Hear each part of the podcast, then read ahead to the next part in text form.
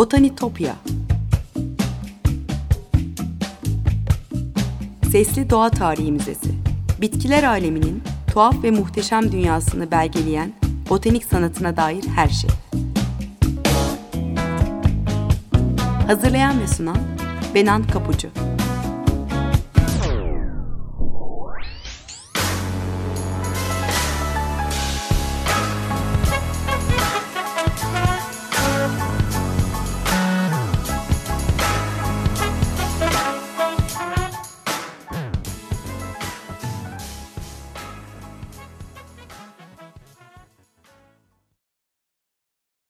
Merhaba sevgili Açık Radyo dinleyicileri. Botanitopya'dasınız. Bitkiler aleminin tuhaf ve muhteşem dünyasına hoş geldiniz. Ben Benan Kapucu. E, botanitopya.gmail.com adresimi hatırlatayım. Buradan bana ulaşabilirsiniz. Yorumlarınızı, katkılarınızı paylaşabilirsiniz. E, aynı adlı Twitter ve Instagram hesaplarımı da tekrar hatırlatmış olayım. E, buradan da takipte kalırsanız çok mutlu olurum. Evet sevgili dinleyiciler, e, bugün mabet ağacından konuşalım istedim. Ayrıcalıklı bir ağaç bence mabet ağacı. Doğa harikası bir bitki. Hem e, bütün duyularımıza sesleniyor. Hem de biraz daha yakından baktığımızda e, o farklı yaşam koşullarına göre de, e, geliştirdikleri adaptasyonlarıyla e, dünyadaki yaşamın tarihini e, bize anlatıyor. E, güzel ağaçlar, mabet ağaçları. Ahenkli, incecik, e, sonbaharda altın rengini alan çok zarif yaprakları var. Belki de o yüzden bakire saçları adını da vermiştir ona.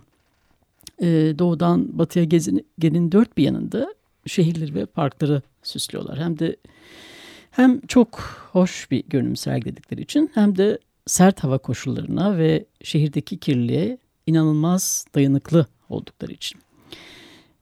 Mabet ağacı e, botanik adıyla Ginkgo biloba bugün yaşayan hiçbir yakın türü ya da benzeri olmayan tümüyle kendine özgü bir ağaç. E, botanikçiler bu ağacı plantea yani bitkiler alemi içinde Ginkgo pita dedikleri ayrı bir bölüm içinde değerlendiriyorlar. Bu bölümün içindeki de sadece tek bir cinsten yani Ginkgo'dan tek türü olarak da Ginkgo biloba buraya kadar bugüne kadar gelebilmiş. Mabet ağacının biçimli yaprakları merkezden başlayıp yukarı doğru düzgünce açılan damar dokusuyla sanki birer minik yelpazeymiş gibi görünüyor. E, havalar soğuduğunda yapraklarını da e, döken e, bir ağaç türü. E, 30-40 metreye kadar büyüyebiliyorlar. Hatta Çin'deki bazı ginkoların boyu 50 metreyi aşabiliyor. E, bitki hastalıklarına, zararlı böceklere karşı olağanüstü dirençli ağaçlar bunlar milyonlarca yıl dünya üzerindeki varlıklarını sürdürebilir, e, sürdürebiliyor olmalarının da e, nedenlerinde biri bu olsa gerek. Çevresel koşullar ağırlaştığında herhangi bir saldırı olduğunda e, yüzeyde kök ve tomurcuk oluşturabiliyorlar. Tabii o yüzey kökleri çok yavaş büyüyor. E, aşağı doğru uzanması yüzlerce yıl sürebiliyor ama toprakla buluştuklarında çoğu kez filizlenebiliyor. Gerçekten mucizevi bir ağaç, hayranlık uyandıran bir ağaç. E, iğne yapraklar gibi mabet ağaçları da açık tohumlu bitkilerden. E, çiçekli bitkilerden önce evrimleşmiş oldukları için e, erkek ve dişi üreme organları çiçek yerine yaprak saplarında yer alıyor. İki evcikli ağaçlar bunlar. Yani bazı ağaçlar dişi bazıları ise erkek. Dişi ginkolar kozalak üretmiyor. Yaprak saplarında bulunan ve pedikül de denen yumurtacıklarından biri döllenme sonucu tek bir tohuma dönüşüyor. E, Ginkgo'nun başka hiçbir ağaca benzemeyen bu ilginç üreme biçimi ve farklı yapısı pek çok açıdan bitkinin kadim geçmişine de işaret ediyor. Ya yani onu adeta canlı bir evrim laboratuvarına dönüştürüyor. O kadar uzun zamandır e, dünya üzerindeki varlığını sürdürüyor ki mabet ağacının dinozorlarla tanışmış olmasıyla muhtemel. E, yürek biçimdeki biloba denen iki loblu yapraklarının tam 200 milyon yıl öncesine tarihlenen fosilleri bulunmuş. E, Permiyen dönemde yaklaşık 250 milyon yıl önce dünyanın her yerinde çok sayıda türde mabet ağacı yetişirmiş. Jura döneminden Kretase dönemine yani 224 milyon yıl öncesinden 66.4 milyon yıl öncesine kadar geniş coğrafyalara yayılmış ama dediğim gibi Ginkgo biloba türü dışında hepsinin nesli tükenmiş. E, soğuk iklimlere uyum sağlayamadı, sağlayamamıştır belki. E, erkek ve dişi ağaçların tozlanmasını sağlayan hayvanların yok olması sonucunda da e, popülasyonu azalmıştır. E, fosiller de 250 milyon yıl içerisinde ginkgo biloba'nın yaprağın görünüşünün ve yapısının pek değişmediğini gösteriyor. E, Charles Darwin'in de 1859 yılında söylediği gibi yaşayan fosiller bunlar. E, Çin, Kore ve Japonya'da çok sevilen ağacın e, buradaki bazı örneklerinin birkaç bin yaşında olduğu da iddia ediliyor. E, kayıt altına alınan en yaşlı ağaç 3500 yaşında. E, Çin'in güneyinde Li Yavan'da bulunan bu ginkgo kralının boyu 30 metre. E, gövdesinin çapı ise 5 metreden çok daha fazla. Bu e, yaşlı ağacın e, bugün Çin'in iç kesimlerinde, uzak iç kesimlerinde kalan e, ormanın orijinal popülasyonuna ait olduğu düşünülüyor. E, yüzyıllar önce ağaçlar Çin'den Japonya ve Kore'de taşınmış. Bahçelere, tapınaklara, mabetlere dikilmiş. E, mabet ağacı denmesinin nedeni de bu. E, uzun ömür ile ilişkilendiriliyordu o da. E, Confucius'un ginkgo ağaçlarının altında okuduğu, düşündüğü ve ders verdiği söyleniyor. E, hem Confucius'un öğrentilerinden Budizm inancında ginkgo'nun gerçekten çok önemli bir yeri var. Çin tıbbı için de önemli bir ağaç ve tarihi e, 5000 yıl öncesine kadar uzanıyor. Özellikle astım hastalığı için kullanıyormuş. E, birazdan size paylaşacağım resim Çin sanatının izlerini taşıyor. 19. yüzyıldan adı bilinmeyen bir ressama ait. E, 1850'lerde Çin'e yaptığı son yolculukta bir dizi resim sipariş eden İskoçyalı botanikçi, bitki avcısı ve kaşif Robert Fortune'un e, bir e, sipariş ettiği bir resim. E, o da ginkgo'yu unutmamış. E, bu resimde e, ama latince adı Salisbuno adiantifolia olarak görünüyor. Ve dikkat ederseniz de bu botanik resminde bir insan figürü eşlik ediyor. Aslında sanatçının tarzı bu. Yani bir botanik resminden farklı bir yaklaşım. E, Ginkgo'nun Çin'den Japonya'ya götürdüğünü söylemiştim. E, Ginkgo'nun meyveleri e, Japonya'da düğünlerde ya da çay seremonilerinde tatlı olarak da tüketilirmiş. İlk kayıtlar Japonya'daki 1578 yılına ait. E, Li Shinche'nin yazdığı Pensao Kung yani Şifalı Bitkiler kitabında da yer alıyor. Ee, uzak doğuda şifalı bitkiler külliyatına yerini çoktan almış ama batıda ilaç olarak kullanılmaya başlaması ancak 1950'leri bulmuş. E, o ginkgo yapraklarının yüzü bugün eczacılık giderek e, yaygın şekilde kullanılıyor. E, çokça bilimsel araştırmalar var. Yani unutkanlığı gidermek için, e, baş dönmesini önleme, önlemek için, e, zihinsel konsantrasyonu arttırmak ya da sistit tedavisinde e, yararları olduğunu gösteriyor araştırmalar. E, fareler üzerinde yapılan bir araştırma da cep telefonlarının beğeni yaymış olduğu dalgalara karşı da ginkgo bilabonun faydası olduğunu e, gösteriyor. E, bunlar tabii yeni araştırmalar. Batı'da e, ginkgo'yu tanımlayan ilk kişi ise Alman doğa bilimci ve hekim Engelbert Kampfer. E, Hollanda Doğu Hindistan şirketiyle 1960'da Japonya Nagasaki'ye giden Kampfer sayesinde Batı dünyası bu kadim ağaçların varlıklarından haberdar oluyor. E, o yıllar e, Japonya'nın kendini dış dünyadan izole ettiği, e, misyonerlerin girişini yasakladığı Sakoku dönemine denk geliyor aslında. E, Hollandalı tüccarların girmesine izin veren Nagasaki limanı e, ülkenin dış dünyayla belki batıyla da tek bağlantı noktası. Kampfer'in Japonya'ya gittiği dönemde Nagaz Nagasaki bölgesinde yaşayan ağaçların bir bölümü e, büyük olasılıkla bugün de hayatta olmalı. E, Japonya'ya geldiğinde e, Nakamura Tekisai'nin hazırladığı, içinde çok sayıda bitki ve hayvan tarifi ve çizimi olan bir nevi resimli sözlük olan Kinmozu'yu el, e, edinmiş Kampfer. E, bu koleksiyondan faydalanarak Tatum Exoticarum e, adlı bir kitabını hazırlamış. Bu kitapta Ginkgo da var. Ginkgo ismi Çince gümüş ve kayısı anlamına gelen iki harfle yazılıyor. Japonlar ise ağacı ördek ayağına benzeyen yapraklı ağaç anlamına gelen Aicho olarak adlandırıyorlarmış. E, Kampfer Latin harflerine Ginkyo ya da Ginkyo olarak aktarılması gereken sözcüğü G harfinde ekleyerek Ginkgo olarak notlarına geçirmiş. Aslında bunun da ilginç bir nedeni var. Bu çünkü Latin e, isimlendirme kurallarına çok aykırı Ginkgo'nun ismi.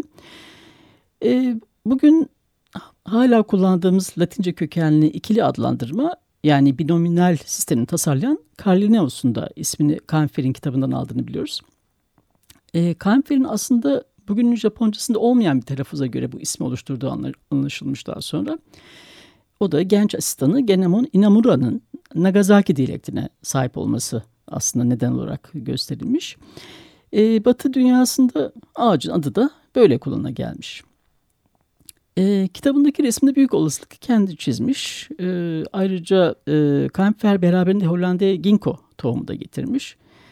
E, bugün Utrecht Üniversitesi Botanik Bahçesi'ndeki ağacın e, Asya e, topraklarının dışında ekilmiş ilk mabet ağaçlarından olduğu söyleniyor. Tabi zaman geçtikçe ginkgo ağacı Avrupa'da pek çok botanik bahçesinde, saray bahçelerinde yetiştirilmeye başlanıyor. Evet sevgili dinleyiciler şimdi kısa bir müzik arası verelim. Sonra bu muhteşem ağacın dünyayı nasıl etkilediğini konuşmaya devam edelim. Edward Grieg'den bir numaraları Peer Gynt suite'ini dinliyoruz.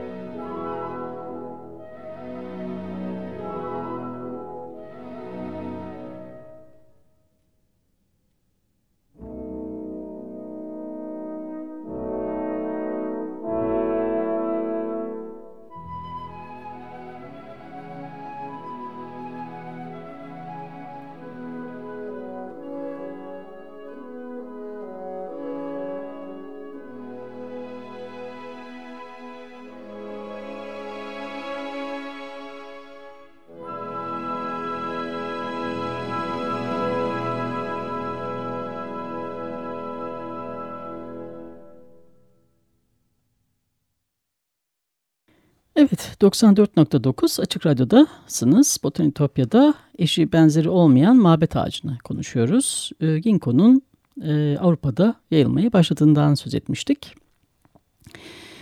E, tabii bu, e, benim gördüğüm en yaşlı ağaç e, birkaç ay önce gittim Londra'daki Kraliyet Botanik Bahçesi'nde gördüğüm ginkgo olsa gerektiği düşünüyorum. Bu ağaç 3. George'un tahtta olduğu dönemde 1762 yılında dikilmiş ama bir başka ginkgo var ki o da edebiyat dünyası açısından çok çok önemli. Almanya'nın en romantik kentlerinden birinde bulunan Heidelberg şatosunun bahçesindeki ağaç. E, Johann Wolfgang von Goethe'nin e, meşhur Doğu Batı Divan eserinde derin bir aşkı sembolize eden Ginkgo biloba şiiri için ilham aldığı ağaç bu. E, Göte hafızasını güçlü tutmak amacıyla her gün Heidelberg Şatosu'nun bahçesinde yürüyüşe çıkarmış ve buradaki Ginkgo biloba ağacından e, bir yaprak yermiş. E, belki de yaşamının en anlamlı şiirini işte bu yaprak üzerine karalamış. Bir nehir gezisine tanıştığı ve büyük bir aşkla bağlandığı Marian von Willemer için. E, şiir Göte ile sevdiği kadın gibi bu Ginkgo yaprağı da aslında bir bütünden e, ve aynı özden gelip fakat bir türlü bir arada olamayarak ikiye ayrılıyordu. E, bir sonbahar günü Maria'nın son kez Heidelberg Şatosu'nun bahçesinde gören ünlü yazar birkaç gün sonra şiirle birlikte Ginkgo biloba ağacının yaprağını da ona gönderecektir. E, Senali Özkan'ın çevirisi dilim döndüğünce okumaya çalışayım şiiri. Doğudan bahçeme emanet şu ağacın yaprağı tadımlık gizli bir mana verir. Bilgeyi işte böyle sevindirir. Canlı bir varlık mıdır bu? İçten kendi kendini bölmüş. Yoksa onlar iki güzide midir? Ki insan onları bir olarak bilir. Böyle sorulara cevap vermek için galiba doğru anlamı buldum. Hissetmiyor musun şiirlerimde? Tek ve çift olduğumu benim. Evet şiir bu dönemde Göte'nin Doğu dünyasına olan ilgisinin bir uzantısı olarak da görülebilir. Doğuya e, ve Doğu kültürüne ilgi duyan pek çok batılı aydının aksine o Doğuya ruhsal, e, çok farklı bir ruhsal boyutta yaklaşıyor. E, Doğu Batı divanı mutluluk, haz, sevgi, hasret, vuslat ve acı gibi duyguların karmasından oluşuyor. Ağacın yapraklarının yapısına referans veren bu dizeler her şeyin karşıtıyla var olabileceğini ve birbirlerini tamamlayarak bir olacaktını öneren e, Taoizm ile de örtüşen e, dizeler. Goethe'ye göre iki kişi ancak aşkla bir olabiliyor ve birlik ancak ikilikle mümkün. E, belki aşka dair böyle bir sembolizme sahip olması, belki de yapraklarının biricik biçim nedeniyle e, Ginkgo biloba aslında Avrupa'da birçok sanat dalını etkilemiş.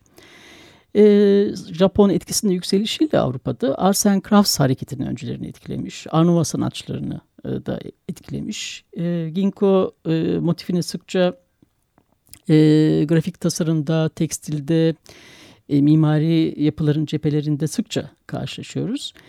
E, Fransa'da en çok bilinen Nouveau e, tasar, e, e, sanatçılarından René Laliquin de e, Ginkgo e, yani mücevher ve cam tasarımcısı René Laliquin de Ginkgo yapraklarını sıkça kullandığını biliyoruz. E, ayrıca Lelik farklı teknikleri ve formları da e, çok büyük bir başarıyla bir yere getirmiş. Bu anda da pek çok tasarımcı etkilemiş.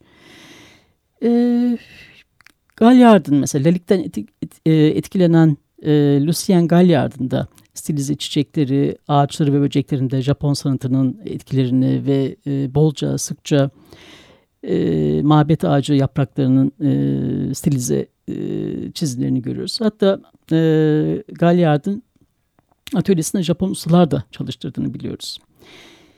Evet, e, sanat alanında da farklı anlam bulan Ginkgo'yu da e, Kuzey Amerika'ya taşıran, e, getiren kişi ise Londra'dan getirip kendi bahçesine yetiştiren bitki koleksiyoncusu William Hamilton. Yani 1778 yılında getirmiş e, Ginkgo'yu. Popülerlik kazanmasını ise e, 20. yüzyılın ikonik mimarlarından Frank Lloyd Wright etkili. E, Frank Lloyd Wright'ın da önermesiyle giderek Amerika'nın farklı kentlerinin peyzajlarında da yer almaya başlamış. E, dediğim gibi güzel görünüm yanında dayanıklı da olduğu için tercih edilir olmaya başlamış. E, çünkü o dönemde kömür nedeniyle oluşan hava kirliliğine dayanabilen e, ağaçlar pek çok Amerika'nın pek çok yerine dikilmeye başlamışlar. E, tabii tohumları ve fidelerin uyarlama mekanizması da son derece güçlü. O yüzden kirli şeyler de dahil olmak üzere hemen her türlü iklimde e, ve koşulda yaşayabiliyorlar.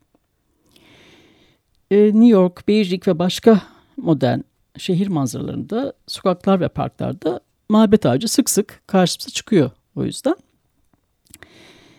Tabii ginkonun kötü bir tarafı da var. E, dişi ginkolar olgunluk dönemlerine girince kötü kokulu meyveler üretiyorlar. Yani o erik gibi görünen meyveler aslında çıplak tohumlar. Lezzetli görünseler de kusmuk gibi berbat bir koku yayıyorlar. Ee, evrim teorisi bu nahoş kokularını mabet ağacı tohumları e, leş yiyen dinozorlar tarafından yayılmak üzere adaptasyon e, geçirmiş olduğu ihtimaliyle açıklıyor.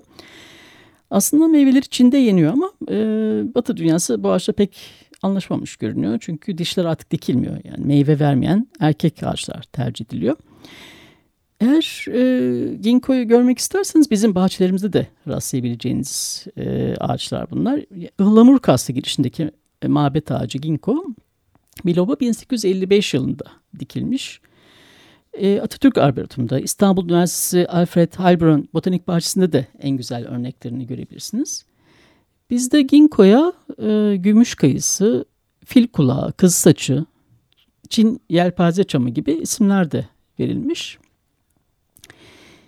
Ee, yaklaşık bin yıl önce yok olmanın eşine gelen ginkgo da artık güvende ve e, bunu sağlayan da genelde türlerin yok olmasına neden olan insan.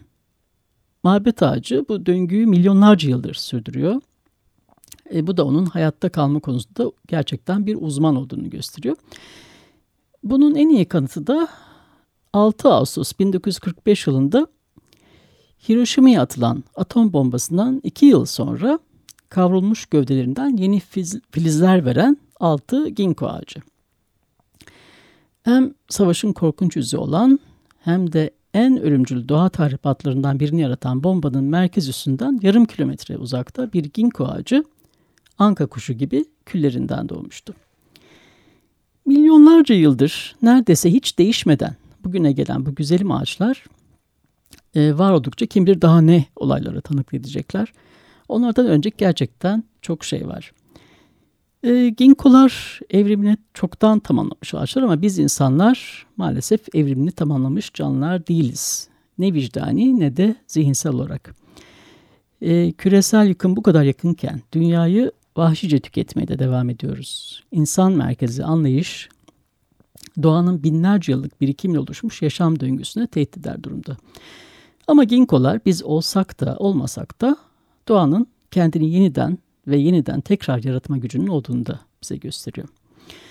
Evet, Botanitopya'da bu hafta e, muhteşem bir ağaçtan, güzeller güzeli bir ağaçtan, Ginkgo biloba'dan söz ettik. Keşif yolculuğumuz bu hafta da buraya kadar. botanitopya.gmail.com adresinden bana ulaşabilirsiniz. Aynı adlı Twitter ve Instagram hesaplarından da takipte kalırsanız çok mutlu olurum. Bir daha görüşünceye dek sevgiyle ve doğayla kalın.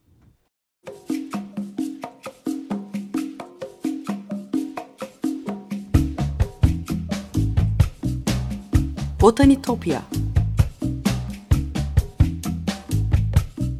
Sesli Doğa Tarihi Müzesi. Bitkiler aleminin tuhaf ve muhteşem dünyasını belgeleyen botanik sanatına dair her şey. Hazırlayan ve sunan Benan Kapucu